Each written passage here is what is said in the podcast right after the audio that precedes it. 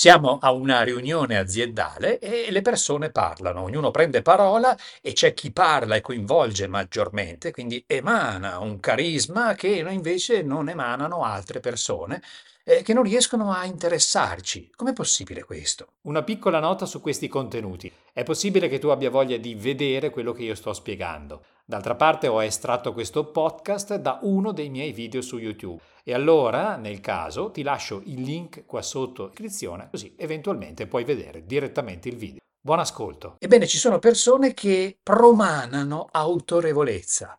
L'autorevolezza allora è una percezione nella mente di chi ascolta, cioè noi diciamo, ah, quella persona è autorevole, ma in realtà noi non possiamo decidere di essere autorevoli. Ma allora come facciamo ad essere percepiti tali?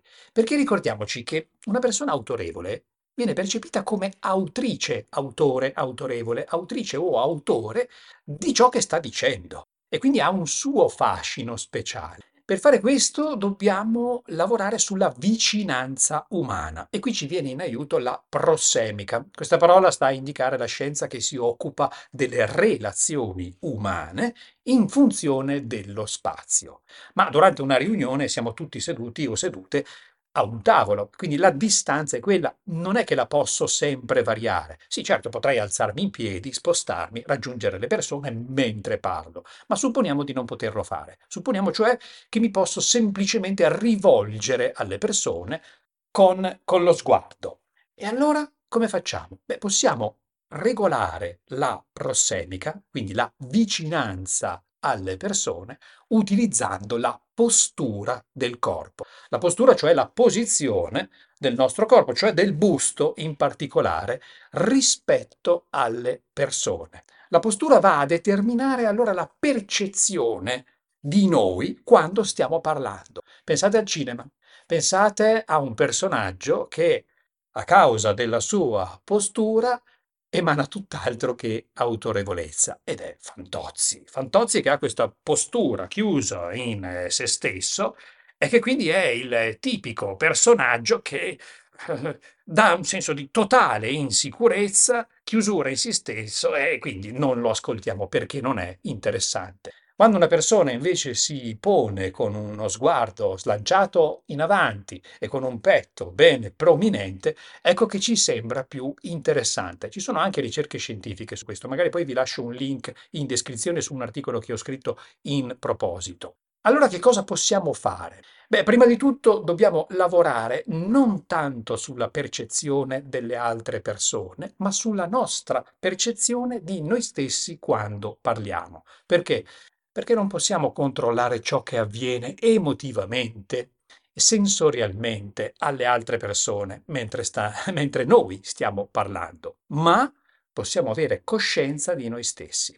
Oggi vi do un esercizio pratico per imparare ad avere coscienza di voi stessi mentre state parlando. Modificare allora la vostra postura migliorando la prossemica, cioè la distanza spaziale con le persone, quindi farle sentire più vicine, nonostante di fatto non vi avviciniate. Vi chiedo allora di presentare voi stessi oppure presentare un tema che vi sta a cuore nel giro di un minuto o due. Sono sufficienti questi tempi. Vi presentate prima di tutto in questa postura. Io la chiamo postura AC, quindi seduti, sedute, le mani sono abbandonate sulle ginocchia e assumendo con il busto una C, quindi chiudendovi in voi stessi. Lo sguardo rivolto verso il basso, così come sto facendo io adesso.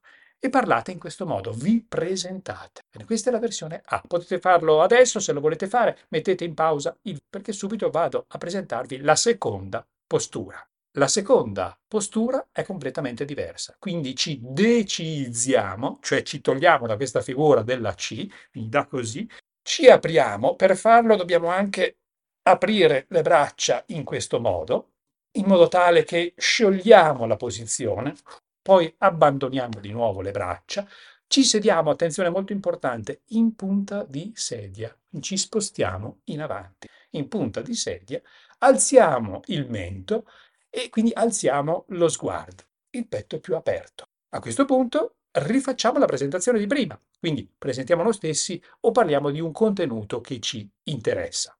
Fatto questo, facciamo delle considerazioni. Che differenza avete sentito fra la prima versione e la seconda versione? Cioè, versione AC e versione invece più slanciata e attenzione in punta di sedia. Differenza in che cosa? Beh, differenza nelle sonorità che avete prodotto, differenza anche nelle vostre sensazioni, nel piacere dello stare a C o nel piacere dello stare in quest'altra posizione in punta di sedia più slanciati e aperti. Piacere o dispiacere. Quando fate queste considerazioni, evitate di fare generalizzazioni. Esempio, beh, nella postura AC è chiaro che si sente... No, no, questo non va bene. Perché? Perché non state lavorando davvero sulla vostra esperienza unica e irripetibile. Perché alla fine l'autorevolezza è il risultato di una propria autopercezione mentre noi stiamo parlando. Deve essere estremamente concreto. Per cui usiamo il passato prossimo. Mi sono sentita così, mi sono sentito così, ho avuto questa percezione, ho avuto quest'altra. Andiamo ancora più in profondità. Il lessico delle due versioni è stato identico? C'è da dire una cosa, che la seconda versione è appunto una seconda versione, cioè è una seconda prova dopo aver fatto la prima. D'accordo? Ricordiamoci che c'è anche questo fattore in gioco, ma la postura ha cambiato anche la mobilità del diaframma, questo muscolo orizzontale che ci permette di respirare per mandare con più forza il suono della nostra voce ed è cambiata completamente la relazione umana. Questo è, è inevitabile. Ebbene, il lessico ne ha risentito? Valutate anche questo. Volete fare una verifica? Ebbene, lo potete fare con una persona che voi conoscete, lo fate con un collega, una collega, un collaboratore, collaboratrice, ma anche con un affetto. Chiedete di fare la stessa cosa, di presentare se stesso o se stessa nelle due posture, a C oppure in punta di sedia slanciata e sentite le differenze. Come ascoltatori e ascoltatrici, che cosa vi arriva? E poi fate le stesse domande che ho fatto io a voi. Come ti sei sentito, sentita? Che cosa hai provato? Che cosa hai pensato? E che lessico ti è uscito nelle due versioni?